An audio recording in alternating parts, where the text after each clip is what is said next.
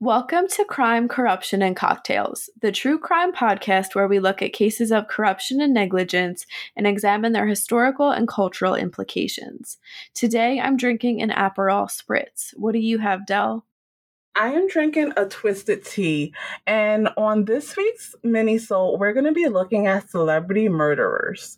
There is a surprisingly high number of famous individuals who have committed heinous crimes, including rape and murder. We're going to be looking at three cases in this mini-sode. The first person we're going to look at is Don King.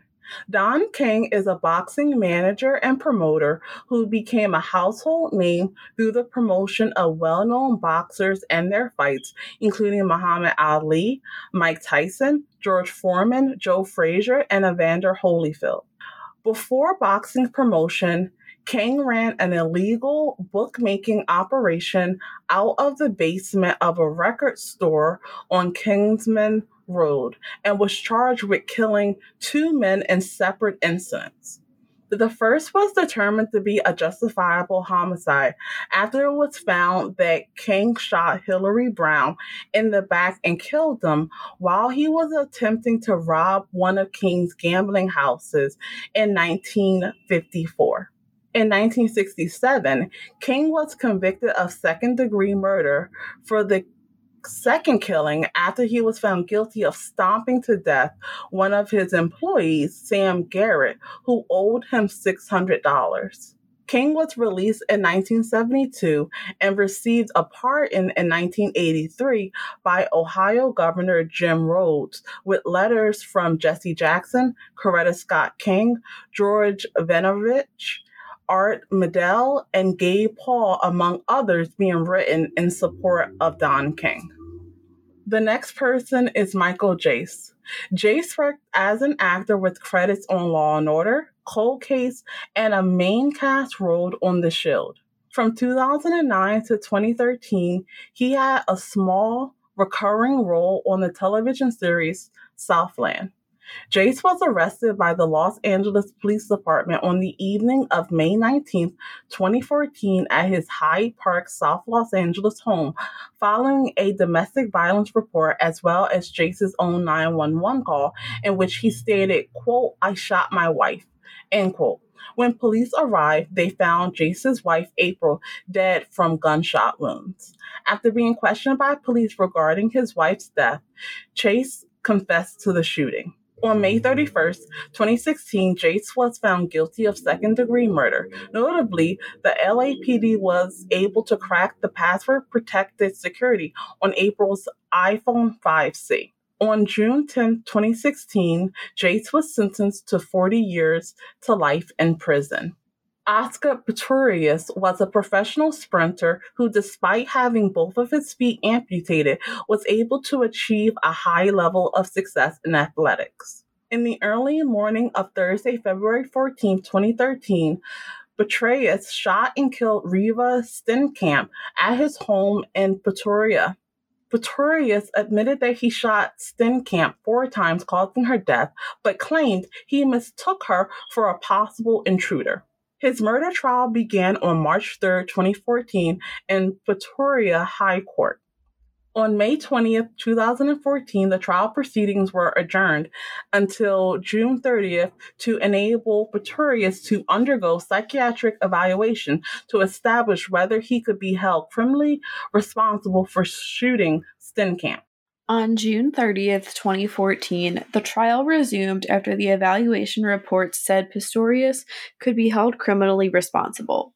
The state prosecutor was quoted as saying, quote, Mr. Pistorius did not suffer from a mental illness or defect that would have rendered him not criminally responsible for the offense charged, end quote. The defense closed its case on July 8th, and closing arguments were heard on August 7th and 8th. On September 12th, Pistorius was found guilty of culpable homicide and one firearm related charge of reckless endangerment related to discharging a firearm in a restaurant.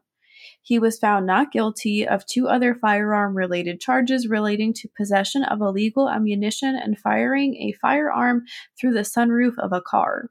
On October 21, 2014, he received a prison sentence of a maximum of five years for culpable homicide and a concurrent three year suspended prison sentence for the separate reckless endangerment conviction.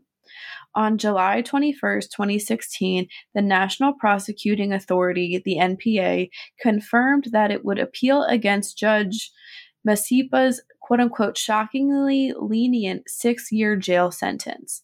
The NPA was then given 21 days to take its appeal bid to the Supreme Court of Appeal, the SCA. On November 24, 2017, the SCA increased Pistorius's jail sentence to 13 years and 5 months. Prosecutors had argued that the 6-year term was too short. The SCA ruled his sentence be increased to 15 years less time already served.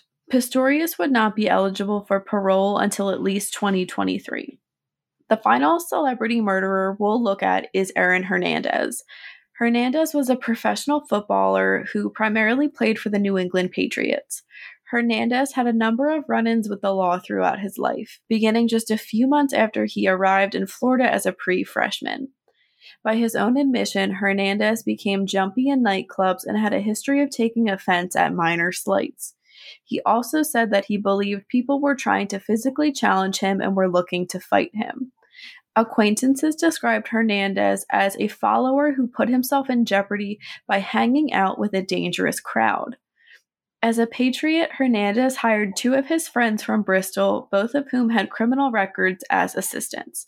One of them, Alexander S. Bradley, was his drug dealer. As Hernandez's assistant, Bradley's other duties included calming Hernandez down during fits of rage and paranoia and obtaining weapons for him. After his death, his high school classmate and lover said that being drafted by the Patriots was, quote, the worst thing the NFL could have done, end quote, because it put him back into close proximity to the criminal friends he had in Connecticut.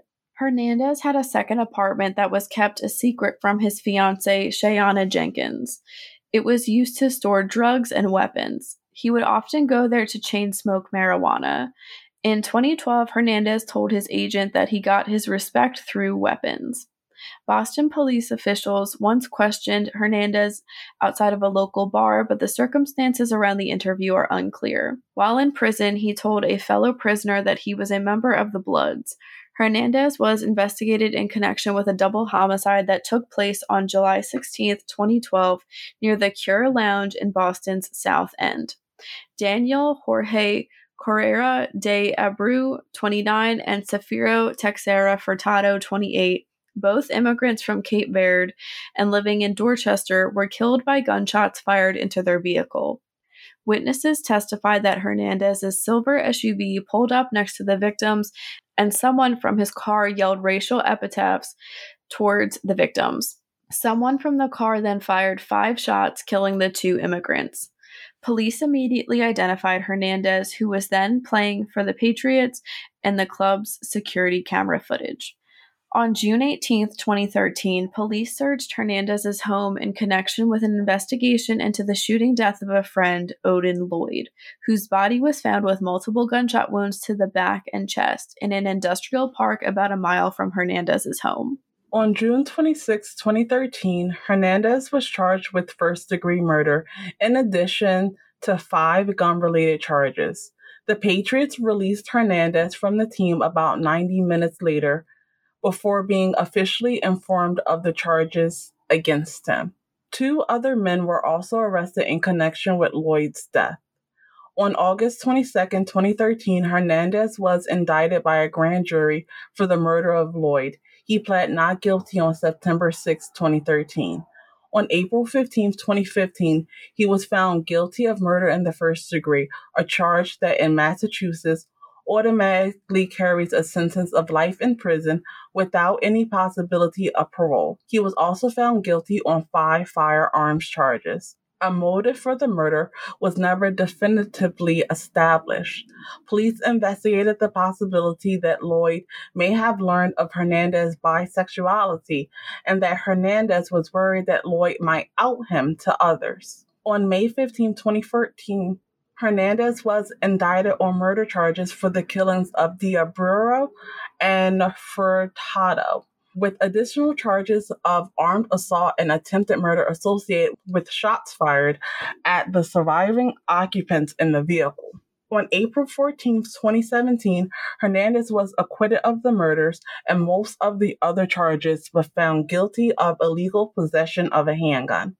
On April 19, 2017, at 3:05 a.m., five days after Hernandez was acquitted of the 2012 Boston double homicides. Correction officers found Hernandez hanging from bed sheets from the window in his cell at the Correctional Center in Lancaster, Massachusetts. He was transported to UMass Memorial Hospital in Leominster, where he was pronounced dead at 4:07 a.m.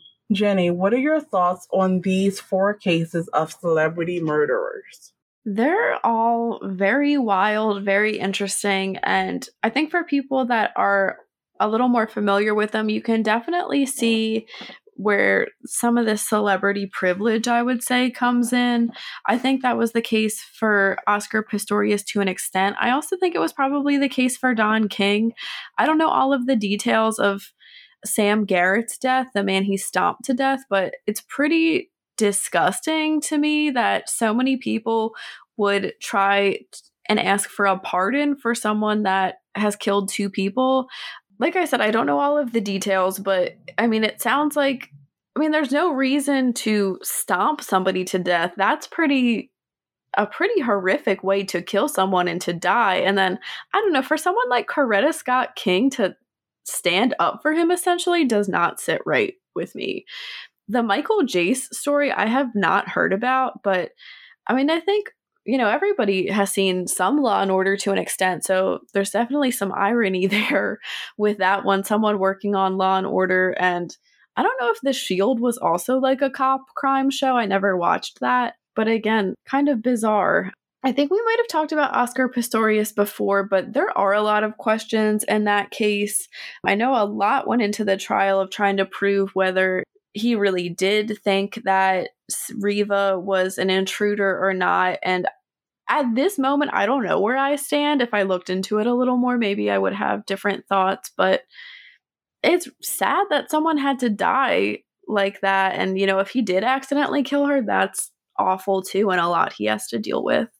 But I'm glad you picked Aaron Hernandez for the last one because I think that is really fascinating and another story of this privilege because I do believe that the Patriots kind of covered up some of what he did and at the very least, he had the public behind him supporting his innocence because he was part of the New England Patriots. So people like very blindly supporting him, I think, until more information came out. And I don't think people were as supportive.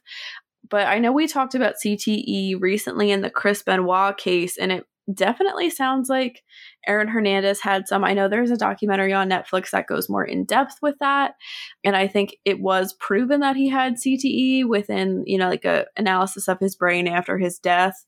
But that paranoia and that rage, I think maybe he I don't know if he always had this kind of short temper, but his time playing football in college and high school and in the NFL professionally definitely made it worse. And I think he did have a little level of entitlement too. I mean, if he's saying like weapons give me power, there's something weird about that too. You'd think being a professional football player with lots of money would give you power, but no, having to have some kind of like violent leg up on someone is what gives you power. It's it's interesting. What are your thoughts, Del? Yeah, I think I definitely agree with you. And I think it's also a situation where it shows that money and fame does not change who you are as a person in terms of what you are capable of doing or not doing. I think that a lot of times people look at celebrities and they say, well, you have this perfect life. You know, nothing can go wrong with it. But I think time and time again, as we look at these cases of both celebrities being the murderers and the times that we've talked about celebrities being the victims, no one is safe from the negative things that can happen in someone's life. I think that Don King is definitely one of those examples of like you are only out of jail because of who you are and the connections that you have. Because, okay, for the first one, you can kind of see it like, okay, that person was stealing from you, but you still shot the person in the back. So I'm not sure how they got that to be justified if you're shooting someone in the back as they're running away. But definitely with the second one, where he stomped someone to death. Like, how can you just, you know, let someone out? And not just let them out, but actually have them receive a pardon, which uh, was probably given to him so that he would be able to legally promote boxing as a part of the requirements to get that license. And yeah, like you see Coretta Scott King, and you're just like, what? this is like a mismatch in a way, like seeing her name on the list of individuals that was supporting someone, um, especially given her history and who she was married to. When it comes to Michael Jace, I think that his is a case that we unfortunately see very often, and that is a domestic violence situation where it ends with murder of one of the individuals. And, you know, if you look at the stats, it's most likely to be the woman or, you know, mm-hmm. wife in this case.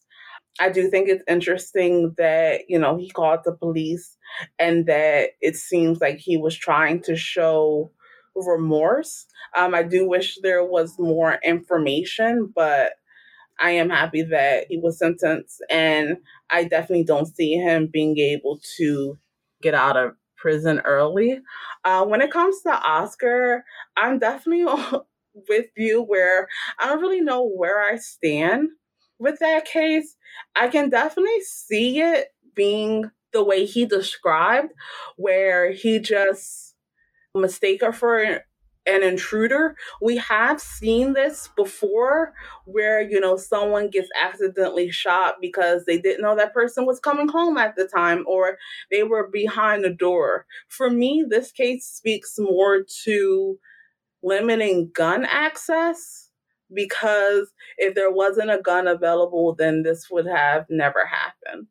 And finally, when it comes to Aaron Hernandez, I think that his case just speaks to how having money and power tend to multiply any of the negative aspects that you have going on.